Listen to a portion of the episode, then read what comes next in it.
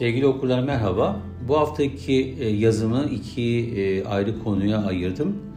E, birisi işte İsrail'deki son gelişmeler üzerine Türkiye'deki basının olaya bakış açısını düşünerek Türkiye'de tarafsız kalmanın ne kadar ağır bir yük oluşturduğunu anlatmaya çalıştım bir Türk Yahudisi perspektifinden.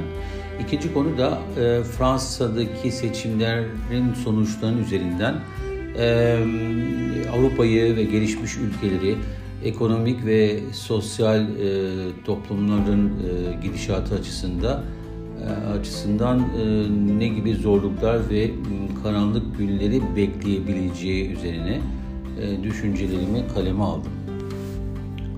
Yazımın başlığı tarafsız kalmanın ağır yükü. Bu ülkede Orta Doğu'daki olayları tarafsız olarak izlemeye ve yorumlamaya kalkışan bir Türk Yahudisi olmak zordur.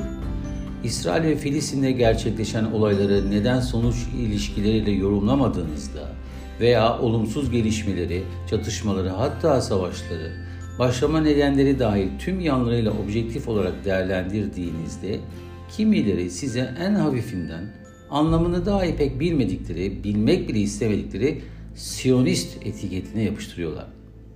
Bunun ötesindeki konular nefret söylemi etiketlerinden bahsetmek bile istemem. Çok acı verici çünkü. Türkiye'de kendini merkeze koymuş ulusal gazetelerin haberlerinde bile İsrail'de vuku bulan olumsuz olaylar içselleştirilmiş gibi şablon sıfatları ile verilir. Tek taraflı verilir. Olayların başlama nedenleri ise sadece çok az gazete ve haber portallarında satır aralarında konulmaya çalışılır.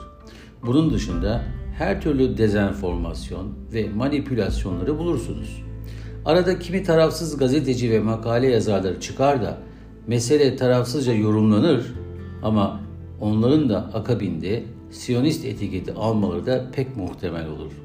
Evet, bu dünyada devletlerin hiçbiri masum değil. İsrail'de masumiyetin yitirilmesinden payını almıştır pek tabii ki. Savaşlarda, çatışmalarda masumiyetini korumak hayatta kalma mücadelesi için yanlış bir tutum kabul edilir tüm insanlık tarihindeki savaşlarda olduğu gibi. Lakin tarafsız ve iyi niyetle hakikati arayan bir göz olmadığı ve masumiyetsizlik sadece bir tarafa yapıştırıldığı zaman hakikat dışarıdaki için Kaf Dağı'nın ötesinde kalmış oluyor. Son Mescid-i Aksa olaylarında tarafların ne kadar yanlış yaptığını tüm yabancı haber ajansları sadece gelişen olaylara, haberlere yaslanarak anlatıyorlar. Filistinli grupların taşkınlıklarını İsrail polisinin kimi zaman orantısız güç kullandığını tüm açıklığıyla veriyor. Bizde ise örneğin kimi radikal Filistinli grupların Mescid-i Aksa'da dua etmek, namaz kılmak isteyen mütedeyyin ve kendi halinde yaşayan inançlı Müslümanları engelledikleri bile yazılmıyor. Yazılırsa kurguları zarar görecek ve kimi tarafsız kesimlerde acaba soruları mı yükselecek diye mi böyle yapılıyor bilinmiyor. Neyse ki Türkiye'deki iktidar sahipleri en doğrusunu yaparak artık İsrail yetkililer, yetkililerle direkt temasta olup hem onları dinliyorlar hem de İsrail'in neleri yanlış yaptığını yüzüne söylüyor. Bu durum öncesi olmayan veya hakikatin ortaya konulması bağlamında barışa ve zor da olsa bölgedeki tüm toplumların özgürce ve kavga etmeden yaşayabilecekleri bir ortamın hazırlanmasına yardımcı olacak bir gelişme olarak tarihin kayıtlarına girmiş oluyor. Tek dileğim bu tür doğrudan ve samimi ve görüşmelerin devam etmesi. Dışişleri Bakanı Mevlut Çavuşoğlu'nun Mayıs ayında Filistin ve İsrail'e yapacağı resmi ziyaretler bu bağlamda çok önemli. Siyasi alan barışa karşı olanlara değil, barışın peşinde olanlara bırakılmalı.